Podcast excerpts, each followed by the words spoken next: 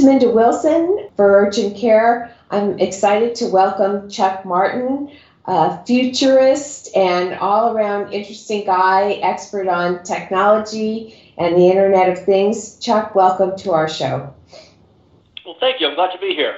I so healthcare in the future is is not going to look like my my the healthcare I grew up with. How how do you see things changing? Well, what's happening is the the generation is growing up. The millennials, for example, they're they're looking at technology to treat their children differently than generations ahead of them, and they're really looking at things like uh, 3D printed hearts and artificial intelligence and chatbots and that sort of thing to actually help diagnose and treat their children in the future. So, do you see them sort of not actually going to a doctor's office, but looking for treatment at home? Well, they're going to be doing both. They're going to be looking for, for physicians who are actually using some sophisticated technology. Uh, there was a recent study from IEEE, which is a, a very, very large technical professional organization, and they, they interviewed parents, millennial parents who had children nine years old or younger, and what they found was that the majority of parents would be fine with having a 3D printed heart implanted in their children. And most people don't even know what a 3D printed thing is. Uh, it, it's basically essentially manufactured on the fly. Uh, but I mean that's that's a huge that's a huge stat. Like 52% of the U.S., 92% in India would be fine with a, a 3D printed heart. Uh, you've got millennial parents would prefer their their pediat- pediatrician to use virtual reality pain medication instead of pain therapy instead of physical medication or pills uh, to alleviate the children's pain. It's almost everybody in China, like 97% of the people in China, 82% of in the UK, and 79% in the US would rather their, their doctors use virtual reality to help their children manage, essentially manage pain. So they're going to be looking to doctors to use this new technology, and it's it's really uh, it, it's sort of a stunning transformation that's coming. So you see people using technological tools, but doesn't that require a certain expense? I mean, to have a virtual reality set up in your home and uh, be able to do that, and as a replacement for medication, it seems when people are trying to control costs, it seems like uh, you know that's that's a more expensive alternative, or is it?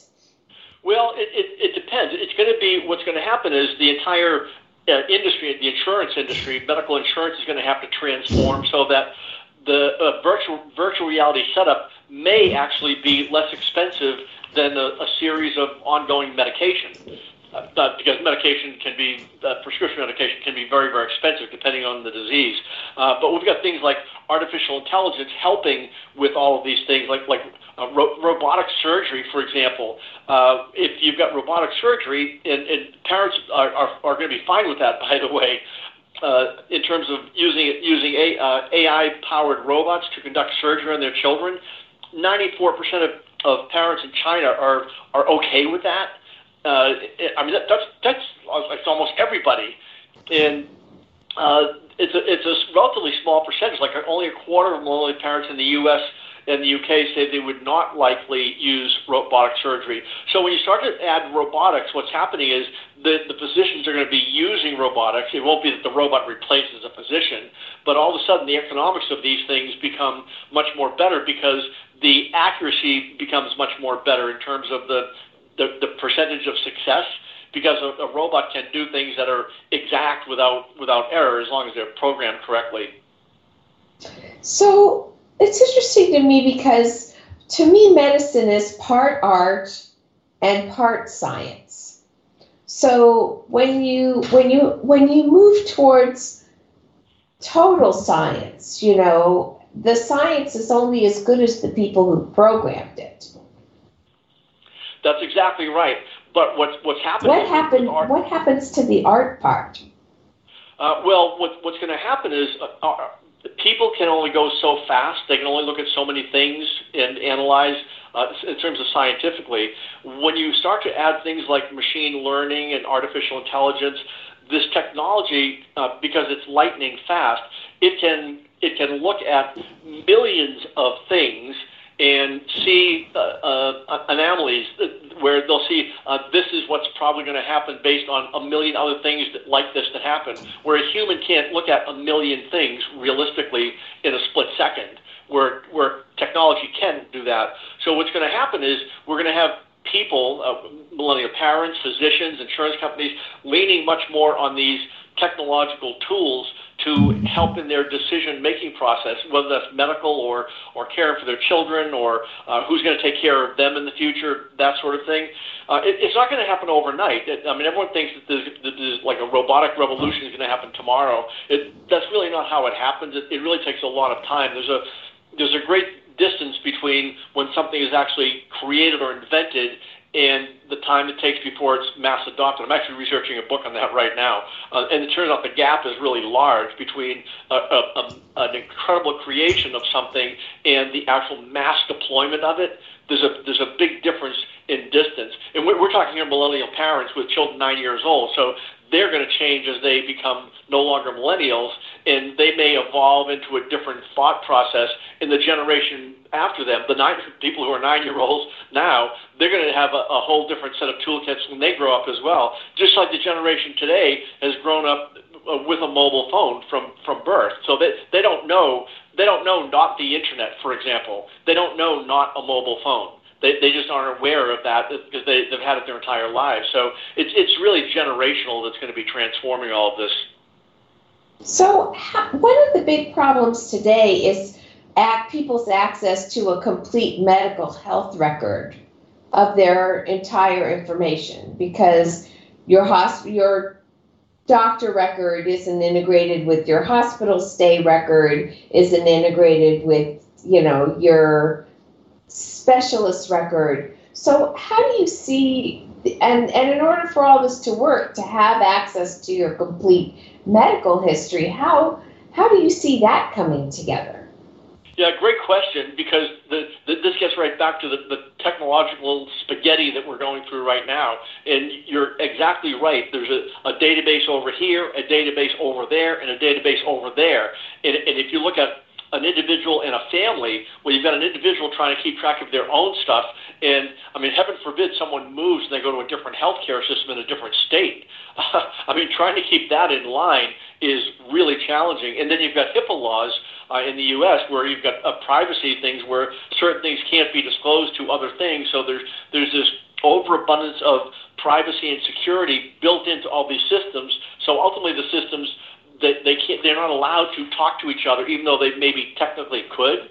So what's going to happen, what I see over time, is security and privacy being separated to be different elements where security is going to be the responsibility of the, the provider of the technology or the service and privacy is going to start to be under control of the individual. This is going to take some time, but the individual is then going to say, okay, he, I now have all my information.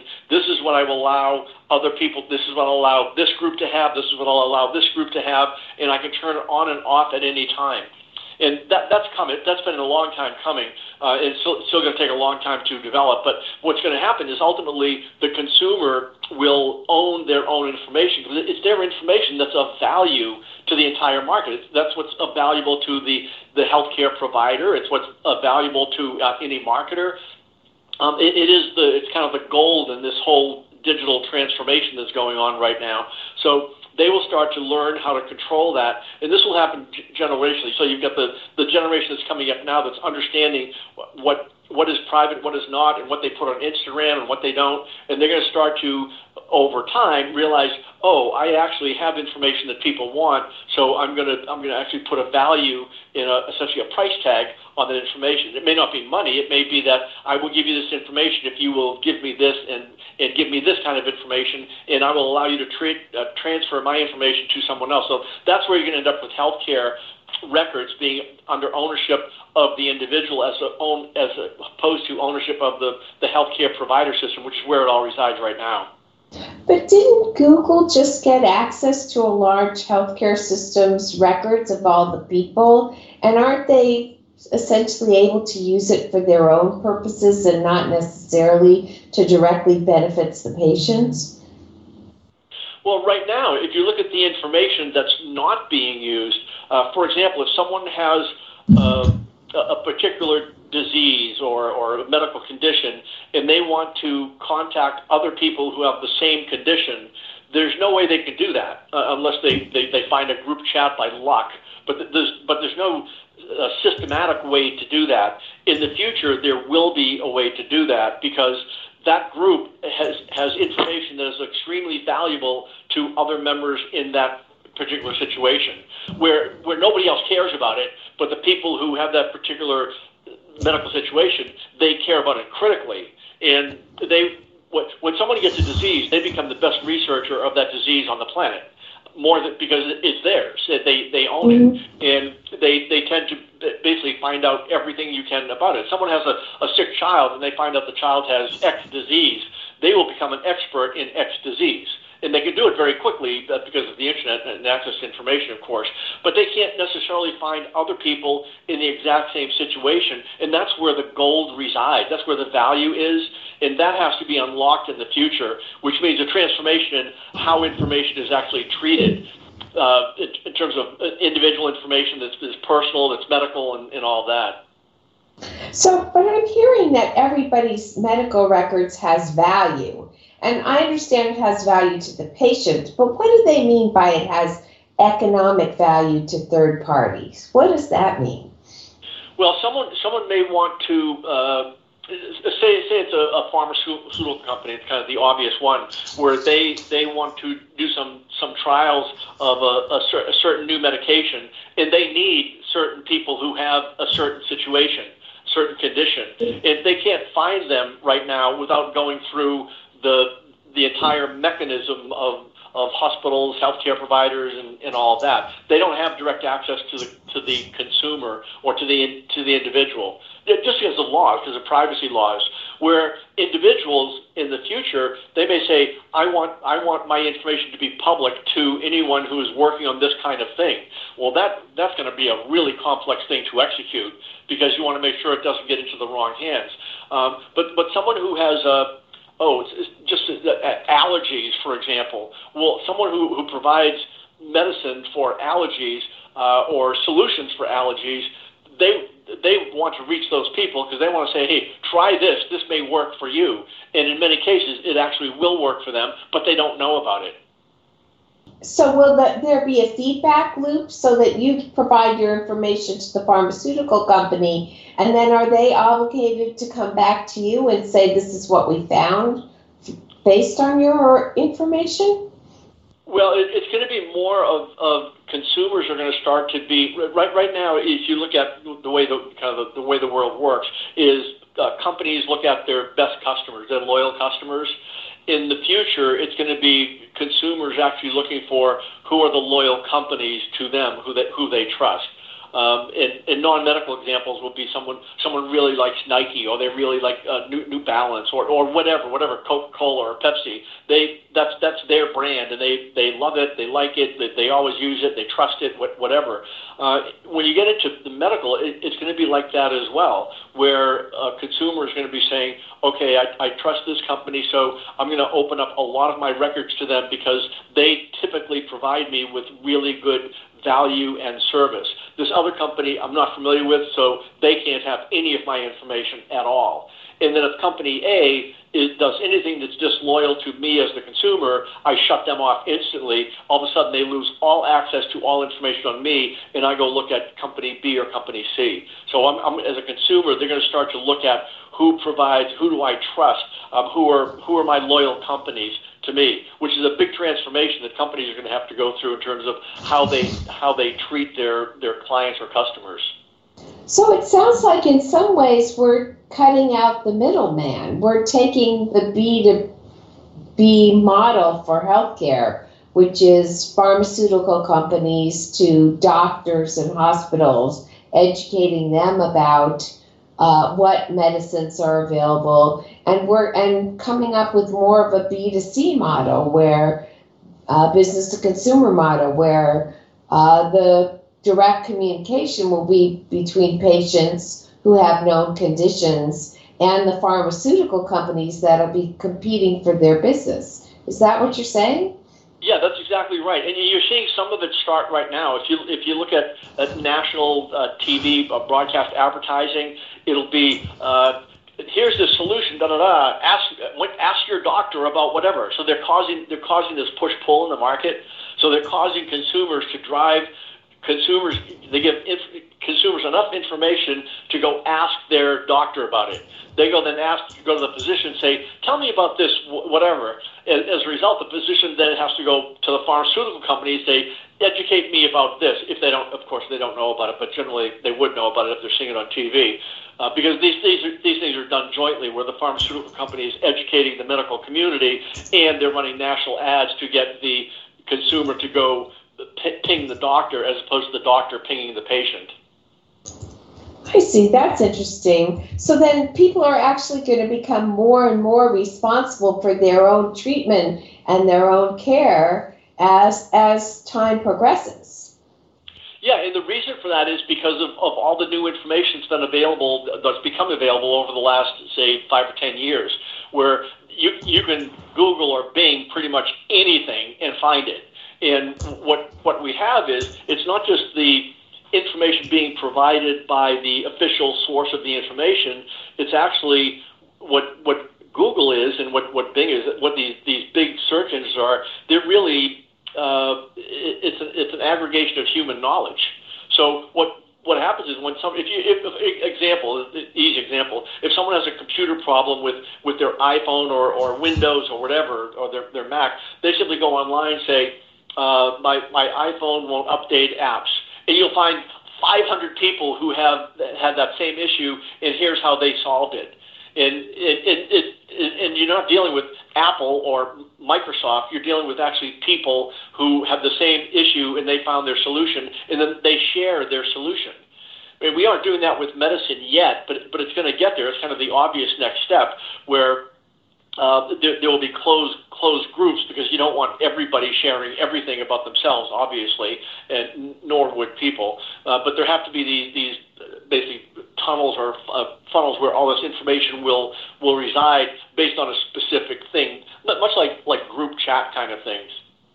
I, I, I understand that, but that's sort of it's it sort of presents a danger as well because each individual may have the same disease, but because one person has a test that says has one result and another person has that same test that has a slightly different result, uh, the same medicine may not work for them. And the danger is, you know, not having, uh, you know, too much information or not individually curated information. And then the individuals may not be capable of doing the curation for their own care. How how do you, how do you see that sort of working well, generally, out? generally it's not because because the internet is so big and there's so many billions of people on it that it, it's not necessarily one person finding a solution from one person. It's one person finding a solution from or seeing the solutions of all the people who have that same situation, and then they make their determination based on oh, here are things that are probably going to work because it's worked for most people. Here's the outlier that worked for just a couple people, so that's my fallback if this first thing doesn't work. And here are all the options available that are in the marketplace. And then you can take all that information and go to your physician, to your family doctor, or whatever, uh, and say, uh, this is what uh, my situation is. I, I had a situation where I know of a situation where someone they looked at, at Google of, of what what all the, what all their symptoms were and uh, identified it themselves. They then went to a doctor, and th- that was not what they said it was. And that person went through six months of treatment for essentially the wrong thing, and then they had a specialist check this person, and they found out it was actually the thing that the person found from Google six months previously that that was the problem. Although the the the, the test didn't show that, but it, in reality, that's what it was based on all the symptoms. And then they, they had a cure that worked literally in two days. So that, that kind of situation where the, the patient actually had better information than the physician, but it wasn't necessarily believable because it didn't align with the test that the medical community has as, as the official test for a certain disease. Yeah, it's interesting because I think you are you're the best knowledge source of, of the patient of what's going on with them. I mean, they they have the most knowledge. They know what they feel like before they're sick, and they know what they feel like when they're sick. So they have the biggest, best, biggest, and best data set. But um, in terms of their, in terms of the knowledge of everything that's available in the world, anecdotal knowledge provides you with certain opportunities, but it also, but there again, you need to bring the science in there. I wonder, you know, I wonder how that is going to play out over time. You know, because people aren't scientists, and not everyone is, not everyone is sophisticated or highly educated. You know, yeah, you're, right. The medical profession is, is still going to be heavily involved in this, but what's going to happen is patients are going to go go in to a, a, a medical exam with more information than they had before. So they're not going to go in and say, I have a stomach ache. They're going to go in with way more detail because they've researched uh, potential, all the other symptoms with potential causes, and they're, they're going to provide their, their, their physician with much more information about their situation. And then the professional with the science says, ah, it's, it's most likely this and, and that's what the what the patient won't know. It's what they won't know. It's most likely this, but they'll know all the detail of uh, of the their situation, and they'll know what other people did about it, what they what they had as a as whatever the condition was, and so they'll have more knowledge to provide to the to the to the scientific community, if you will. So the scientific community, as, as you mentioned, like the, the, the medical community, they're going to get much more help from the outside. They, uh, uh, as you mentioned, everything in the world is available for knowledge right now. Well, well, one one doctor who's treating a large number of patients per day, they don't have time to spend all their day looking for each specific disease that one person is coming in with, one after the other. They don't have the the, the bandwidth to search the world. They're treating patients but each patient will have the capability to search the world, and then they're going to bring that information and knowledge with them and provide it on a platter for the doctor and say, here's the situation, what do you think? And that's where the, the science then comes in as the solution. So, do you think in the future people will have their own set of diagnostic tools and their own set of algorithms that sort of curates the information from those diagnostic tools to prevent present that information to a doctor? Well, it's more likely if, if that's going to come up, it'll be the doctors who provide the, the template for that because there's no standard template uh, for that. Right you know, people have a thermometer at home to take your temperature. You know, people don't have a blood pressure cuff, but they're, you know, they're with technology now, you may be able to get that information at home. People you know, the, the basic tests. Yeah, there's going to be much more than, than, than the blood pressure monitors and thermometers. I mean, right now, Apple Watches are, are monitoring people's heart rates in, in real time and identifying mm-hmm. heart problems in real time. And we're just at the right. beginning of that. I mean, that's going to be way past that. I mean, people putting chips in their bodies, and, and ultimately, we're going to be swallowing medication that tracks the medication going through your body. It's going to be basically swallowing a computer to simplify it.